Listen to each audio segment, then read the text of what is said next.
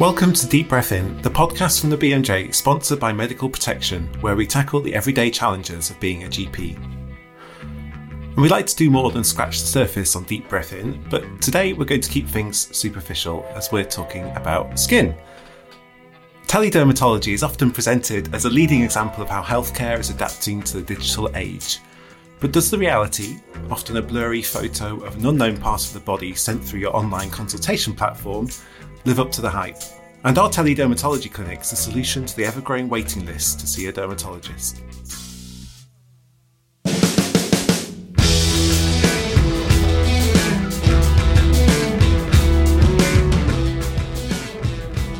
I'm Tom Nolan, GP in London and clinical editor for the BMJ. And attached to the podcast today, we have Jenny. Hi, Jenny. Hi, Tom. How are you? I'm Jenny Rasanathan. I'm a family medicine doctor and clinical editor for the BMJ. Okay, and open the other attachment. That's Navjot. Hi. Hi. I feel like the paperclip from like Microsoft. It made me feel like I'm like that one who offers to try and help, but is actually really annoying. And I hope that's not how I come across. But anyway, I'm Navjot Lada. I am a locum GP, and I'm the head of education at the BMJ. Great. I was going to say that you've been scanned for viruses, but I'm not sure if you're doing lateral flow tests, are you? Gosh, there's just so many like mixing of metaphors going on here. Yeah. Whoa. Yes. It took me hours to come up with that. So, okay. Shall we? It was good. I enjoyed hearing the kind of glee in your voice during your introduction. Like you sounded quite pleased with yourself. That is, that's true. It was good. It was warranted. Thank you. Thank you very much.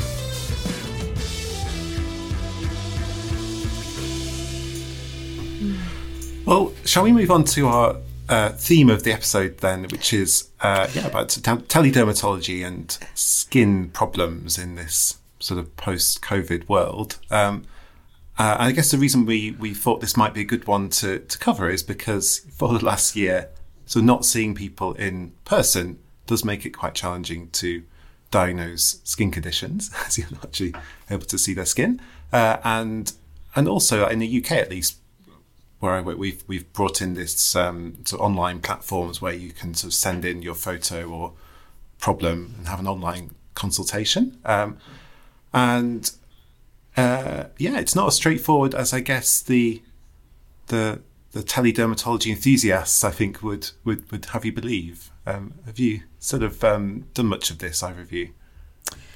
Yeah, I've done a bit, and I completely agree with you. It's it throws up all sorts of challenges that are different to when you're seeing someone in person. You're kind of removed of context, and you realise actually how important a good history is as part of, you know, and actually sometimes before you that kind of shapes so much of how you pass something. So yeah, I've found it quite challenging. As a new parent with children's diaper rashes, we would kind of exchange photos of diaper rash on our new parents' WhatsApp group, and just how it's very difficult. I think it's very difficult to tell what something is just from a photo. And clearly that's without specialist training in dermatology. But I think it's really challenging, you know. Sometimes it's challenging in real life. And, you know, you always have this fear that even though, you know, topical steroids do help a lot of very common dermatologic conditions, they can also make any infectious cause worse. And so, be very reluctant to just throw a cream on that. Yeah. And then, of course, I think the thing that this sort of online stuff brings in is then you not only got the difficulty of diagnosing what this rash or lesion is, but actually the added complication of the quality of the photo and I guess the distortion of what the camera lens does to that skin lesion. And so that's the sort of first thing I thought we could take a look at, because that's not something that gets much attention, does it? It's all about, you know, is it scaly or, you know, red or itchy, you know, but actually it's the photo I thought would be interesting to have a look at. Yeah, I think that would be really great, because that's one of the things I really struggle with is two dimensions, just how flat it is. And I think that, you know, it's really hard without depth and without, you know, knowing, yeah, just being able to see it in person. So if there is a way that a photo can be optimized in some way, then I'd really like to hear about it. Well, so I reached out to somebody who I thought would be able to give us some help. That's the chair of the medical group of the Royal Photographic Society. So I thought it might be interesting to go a little bit more to someone who's also just someone who loves photography as well as in a medical context. And so I spoke to the chair of that group, whose name's Afzal Ansari. And it was really, really lovely talking to him. He's been taking photos for publication since the 1950s. When he had his first images published of skin manifestations of tropical diseases. So he's really, an incredible kind of history of taking medical photos. So shall we, the focus of my conversation with him was actually, as a GP, it's usually at the moment, the patients who are taking the pictures. So, you know, what can we say to patients? Just some simple tips to help them take a good photo.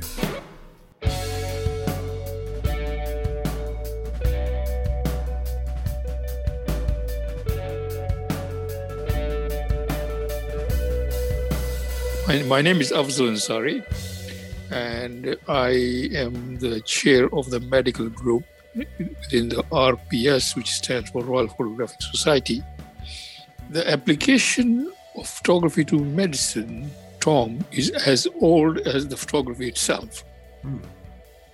And the first photograph, as you know, was taken in 1826. I didn't know that. And soon after that, photography was being applied to medicine. Photography is used for patient care, diagnosis, research, teaching, communication, and the list goes on. Yeah. It is not the photograph. It's what do you do with it, and does it achieve the objectives for which it was taken? So going back briefly to your needs, you have to be very specific. What are the objectives in mind for the GPs? What are they trying to achieve? By telling their patients to take their own pictures, what are they expecting? What's the criteria? What are the objectives?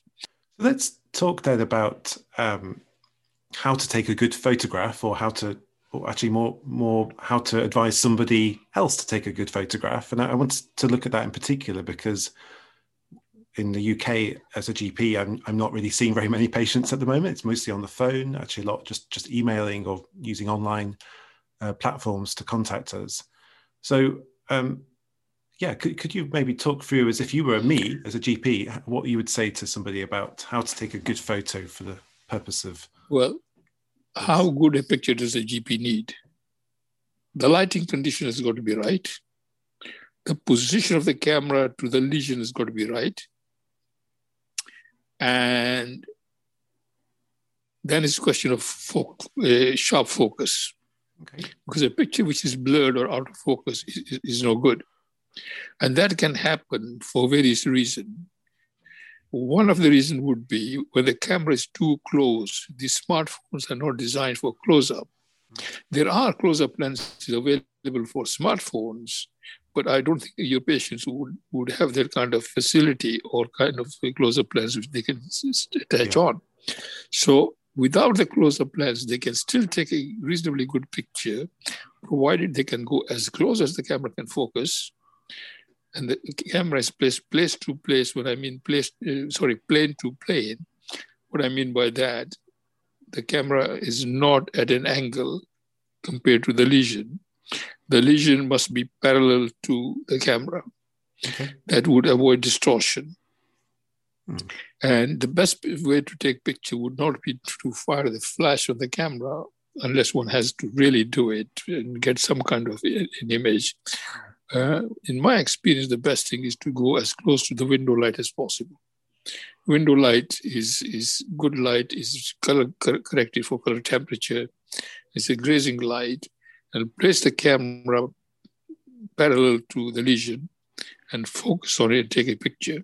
Of course, you would expect your patient to take several pictures, hoping some of them would be usable ones. Thank you. Yeah, that's very, very helpful. It's useful just to hear those things very kind of simply laid out. You know, it's the lighting, you know, the distance away, and I've forgotten if one that was. See, one other thing, Tom, is that there are apps built within the smartphones whereby you can edit the picture. When you edit the picture, you can increase the contrast, decrease the contrast, do the cropping, you know, all that kind of thing. But that is a dangerous thing to do unless one knows what he or she is doing, because you can aggravate and show the lesion to be much more severe than it is. And that's not the true representation. Yeah. I mean, I must admit, lots of times I've been quite concerned about something that I've seen on a picture, and then I bring the patient in and it's like, oh, is that it? Yeah, it's very, very, very different looking in real life to what can come across on a photo. Absolutely. Mm. We often get asked, does the camera lie? Of course, camera lies. Camera lies all the time.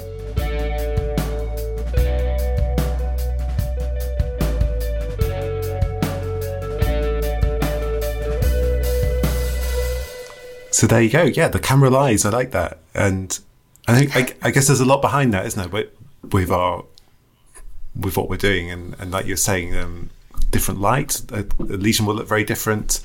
You don't get the depth. You know, you only get a two-dimensional image. And other things too. Yeah, that was really interesting. Lighting, composition and focus. I'm going to remember that. That's a good little... Yeah, just basic stuff, isn't it? I was thinking it would be nice to do for our website, you know, instructions, just really simple. Like, here's 4 things to bear in mind if you're going to send us a picture. Like, don't use a flash. Yeah. Do it next the window or outside, I guess. Don't be too close. A couple of other things I've come across is it can be useful to have two different angles if you want to get a sense of the depth. Have you seen that? And also have one, I think that might come up later, bit more zoomed out so you can see exactly where it is.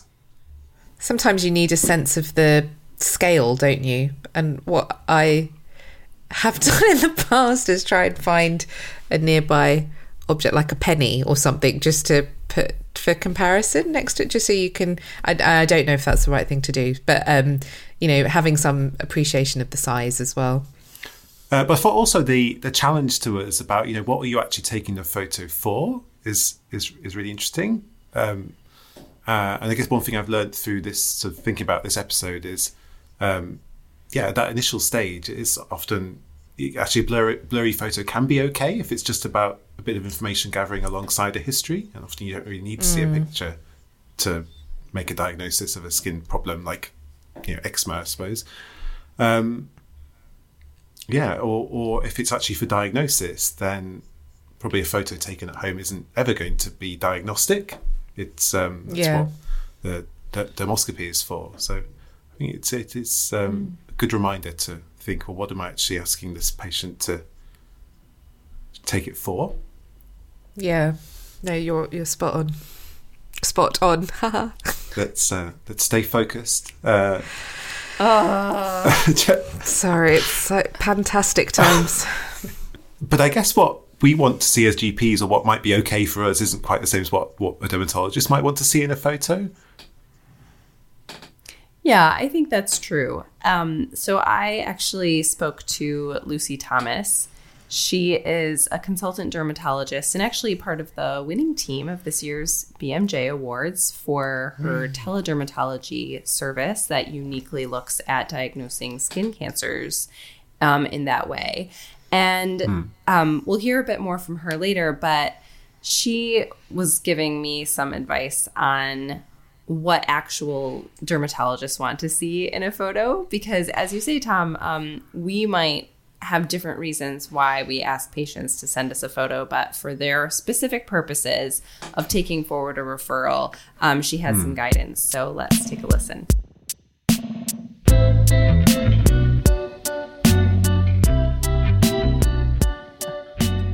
The biggest issue really when it comes to receiving images is that they're out of focus, or the area of concern is not in the image.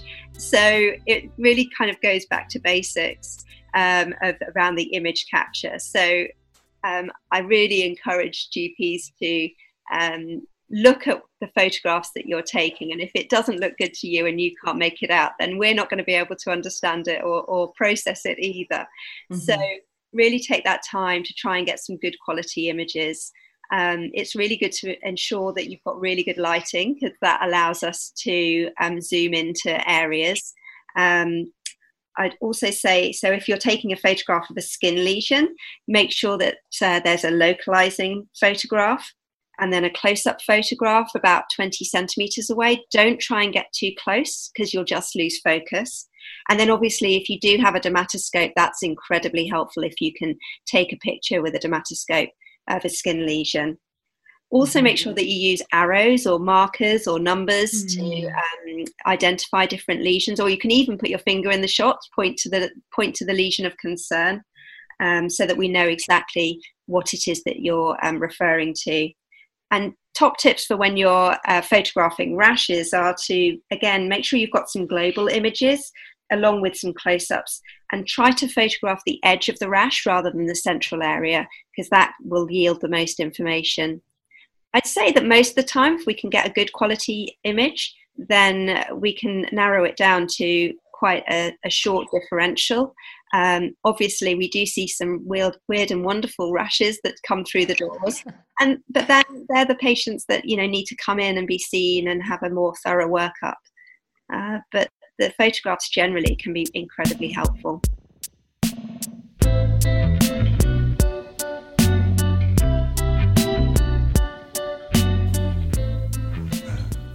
So that was good too. So reiterating some of what Afzal said, but the edge of the lesion, I don't think that would have occurred to me. I'm not sure people want to see my horrible fingers in the picture, so I might use a pen. Yeah, I mean, I think there's a lot there that, I know we've kind of had to sort of differentiated it by what we might tell a patient and what we might do when we're sending a photo to a dermatologist, but I guess that's all, it's all the same, isn't it? It's all good advice that we can share for GPs and for patients about taking pictures of lesions. Yeah, it's interesting because I don't think I have really conceptualized myself as a photographer when I'm seeing somebody, right? Like, more often than not, you get a picture from somebody, whether it's a family member or a patient or whatever. Hey, what do you think this is? And I'm trying to think about the times when I've taken a picture of a person with the specific purpose of referral. So that's interesting. I mean, just wanted to make sure you do that correctly when you do try to do that.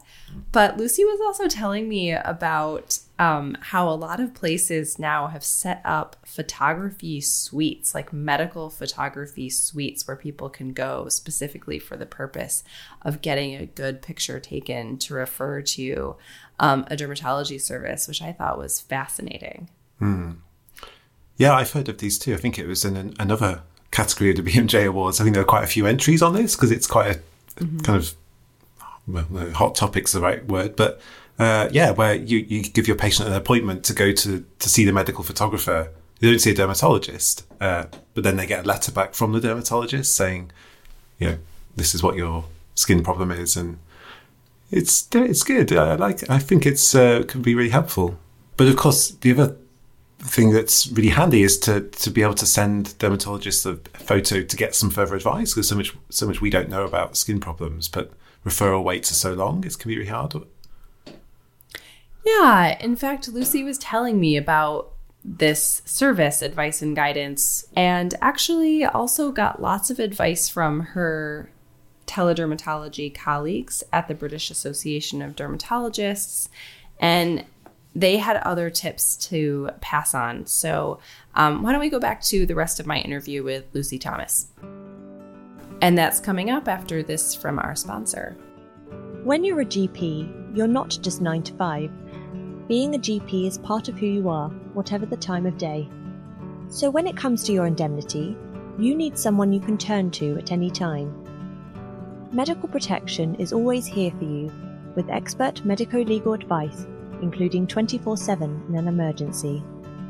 We don't just cover patient claims, we're also here to provide support and legal representation when it comes to GMC inquiries, coroner inquests, criminal investigations and more. Online, we offer risk prevention courses and webinars to keep you up to date with current news, risks and legislation. We also go the extra mile when it comes to your well-being. With a free counselling service and e-care app, we're helping members take positive steps to better mental and physical health. It's the protection your career deserves, all in one place. And if you're about to qualify or have recently qualified, we can help you take the next step in your career with savings on membership for newly qualified GPs. To find out more, visit medicalprotection.org. And now back to my interview with Lucy Thomas.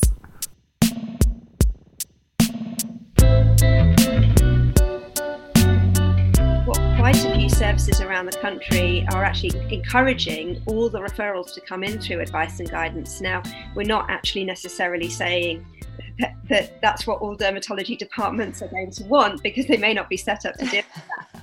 But the advantage is that if you use the advice and guidance pathway, even if the consultant decides to upgrade that referral to a formal appointment, it means that they can still come back with some advice for managing that patient in the interim. So it allows that two-way conversation. And with particularly with routine referrals at the moment, where there's going to be really long waits for patients to be seen in secondary care, that could be vital in terms of helping patients start to get on the right path.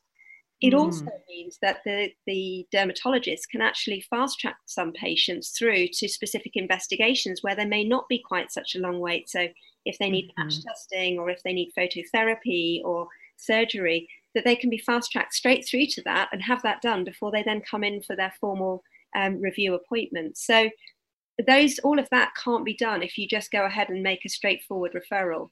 So it's a really good pathway to establish. And I know that many people that do set it up and engage with it fully are really, really happy with the service that they're receiving from their local departments.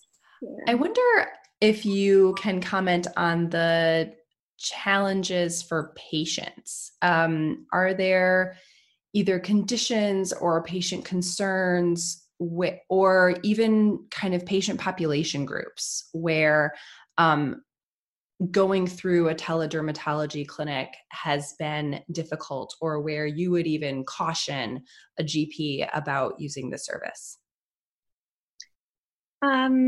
So I think from our skin cancer teledermatology service, we actually did some research to find out what patients thought about the service. And so from our patient survey, we found that generally teledermatology services are more appealing to patients who consider their health status to be good, rather than those who maybe have multiple comorbidities. And I guess that makes sense, given possibly the complexity that may be involved. But overall, 80% of the patients surveyed would recommend our service to friends and family. So ultimately, I think that's pretty reassuring. And is there any kind of dermatologic or skin condition where you would caution GPs against using this service, saying maybe this isn't actually appropriate? Yeah, so I think the first thing that springs to mind is any red flag conditions. So if you're thinking that you've got a patient where there's blistering, there's mucosal involvement, there's any kind of systemic upset, there's more than 90% of their body surface area involved, then please pick up the phone and speak to your local department, or send the patient straight to A&E. Don't rely on getting a response within 24, 48 hours. This is not an appropriate, service for emergencies.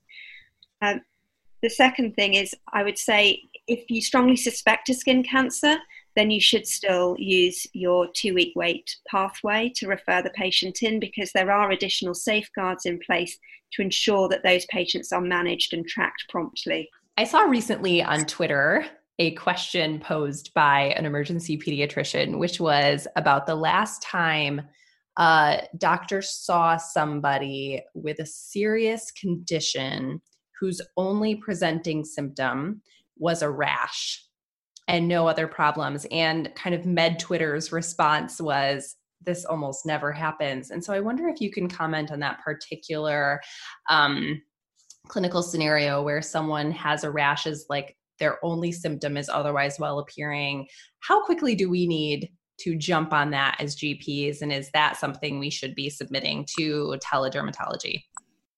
No, so I think when it comes to rashes, where there's no systemic upset and none of the red flags, then I would definitely advise against sending that straight in.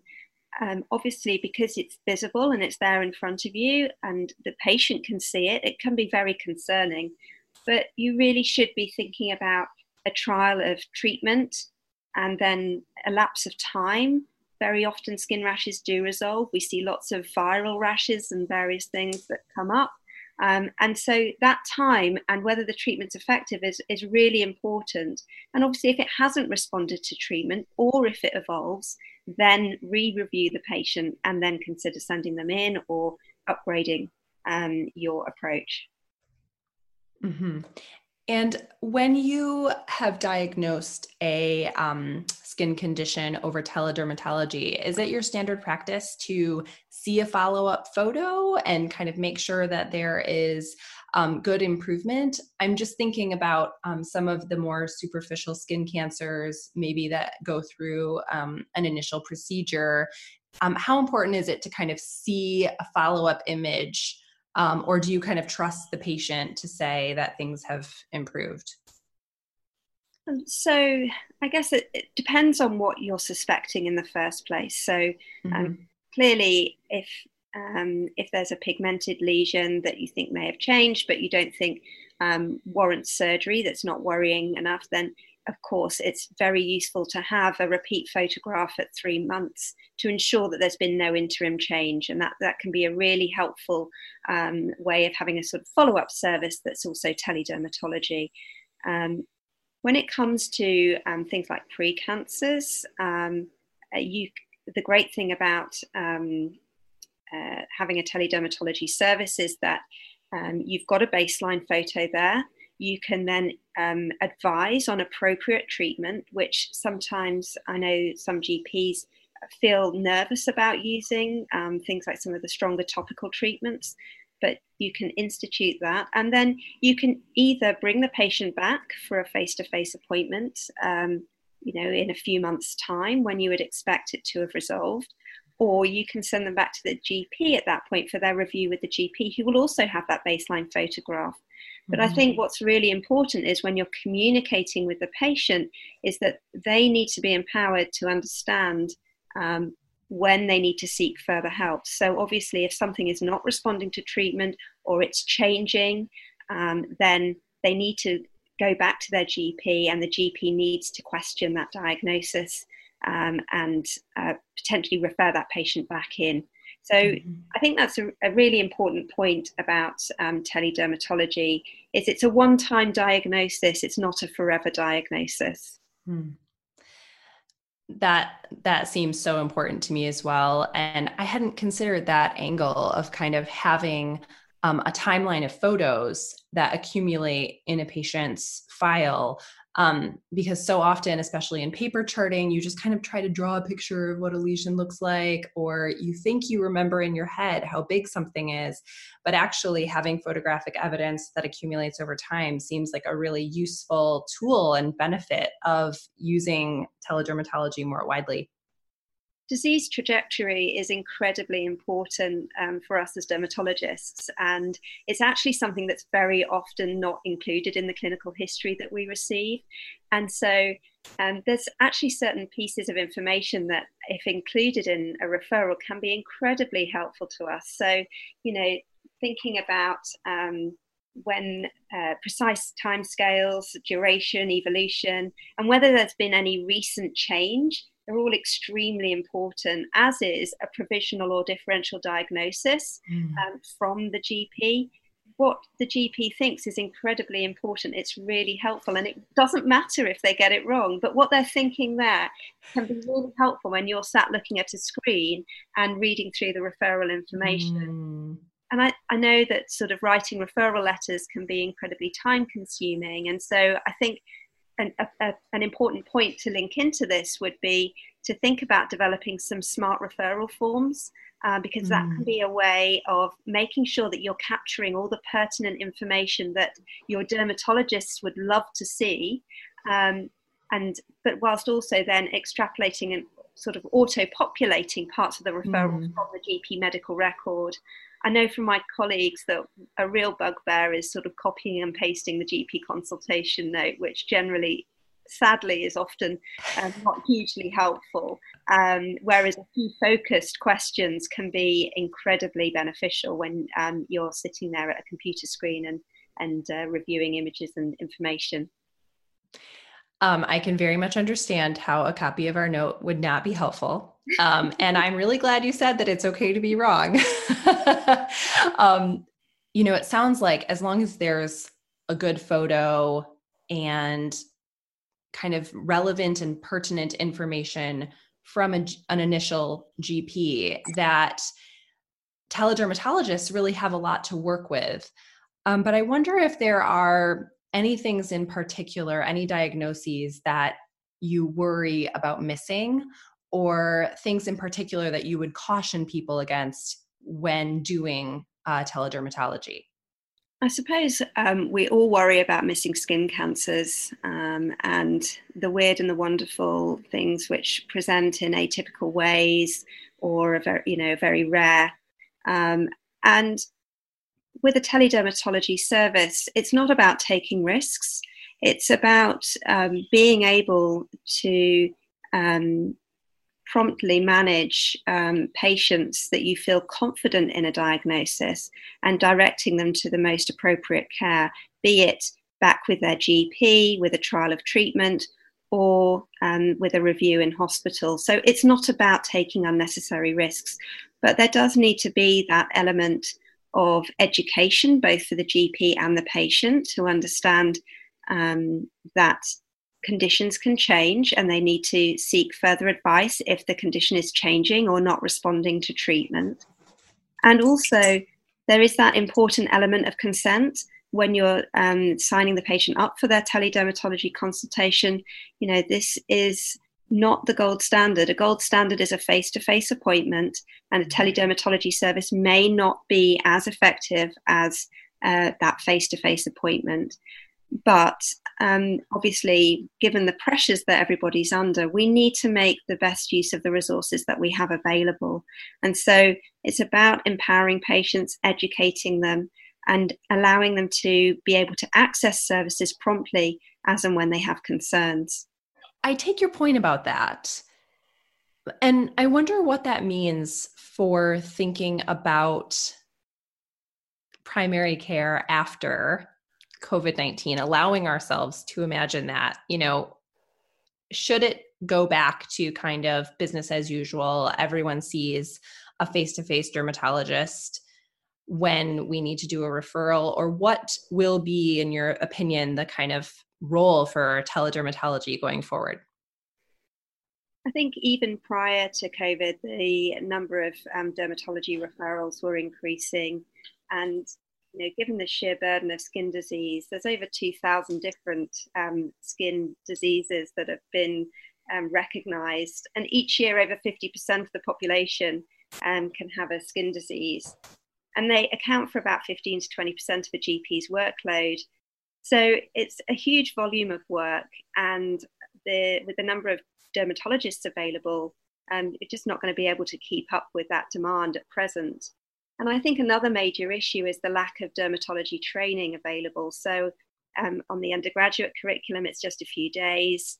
There's very few dermatology junior doctor jobs, and there aren't very many training rotations as part of the GP training schemes. So it's really difficult for GPs to gain knowledge and experience compared to some of the other specialties like ENT and obs and gynae. And for that reason, I think that teledermatology is definitely here to stay. And I hope that it is, because I think it's a much more efficient use of all of our time and of our precious resources.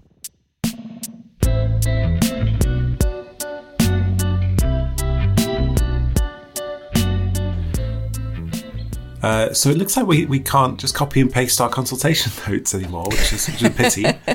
Yeah. I mean, one of the reasons why I think I agonise over dermatology referral letters, and I think I spend a lot of time trying to describe the lesion in words, and actually what I'm learning is I should just be taking a good photo, attaching that, and then describing the disease trajectory and all these other important details that aren't sort of like me thinking like, is this macular papula and like know, trying to think of all those terms that we learned, like well circumscribed. So I think I mean, have you ever even like, that's really important to dermatologists, isn't it? But I'm not sure I've ever heard a GP say that word.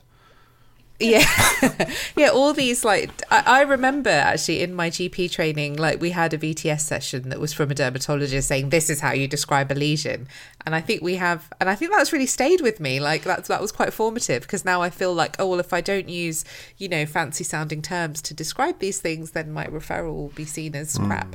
So but I think we've moved on from that now. We've got smartphones, it's like I still see the history as Socrates.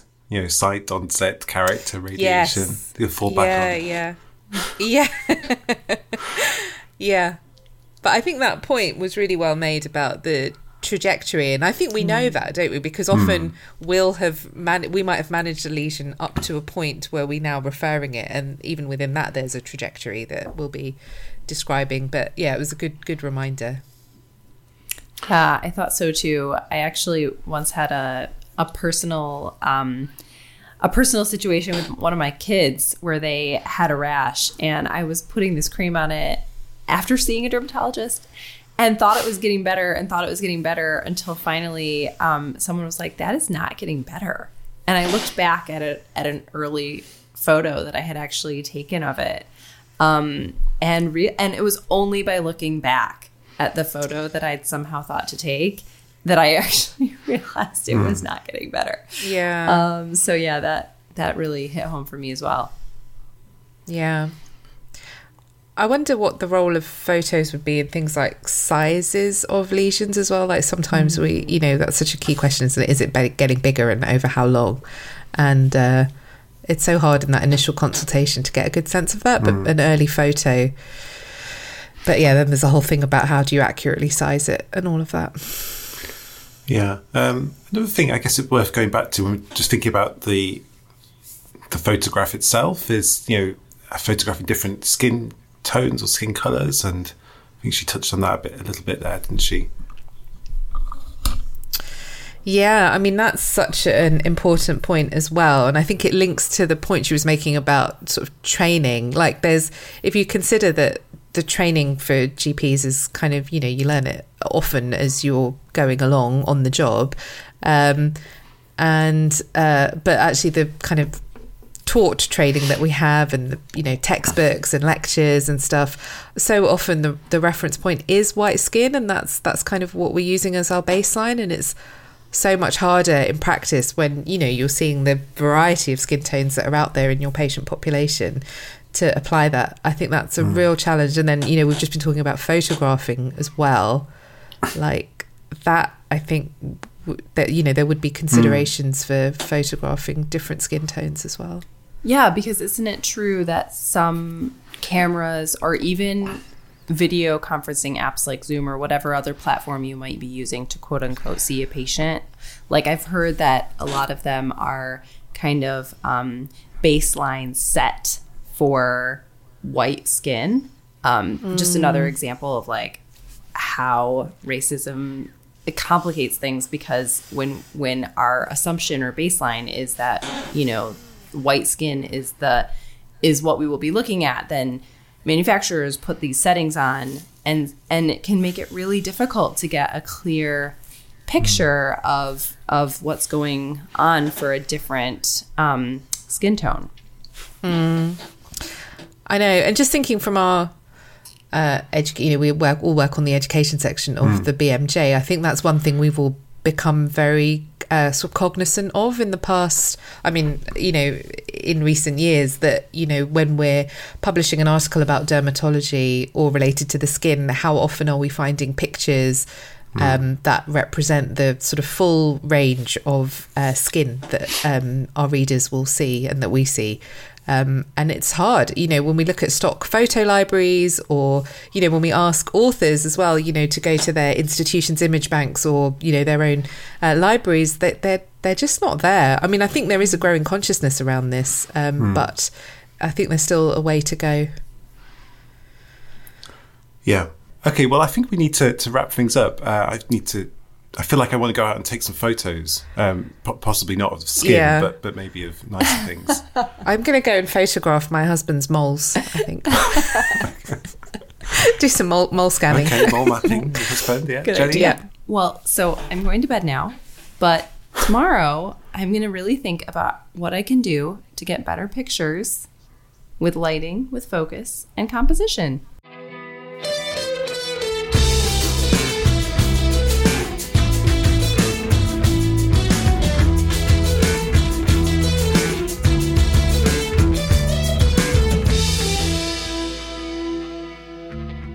So, thank you, Jenny. Good to see you. See you next time.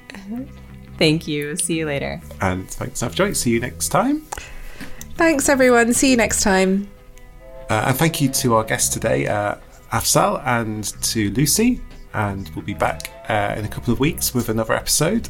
Please, if you're enjoying listening to Deep Breath In, do go to your podcast app and subscribe. Rate us, send a nice review, and tell your colleagues too. So we'll all see you next time. Bye for now.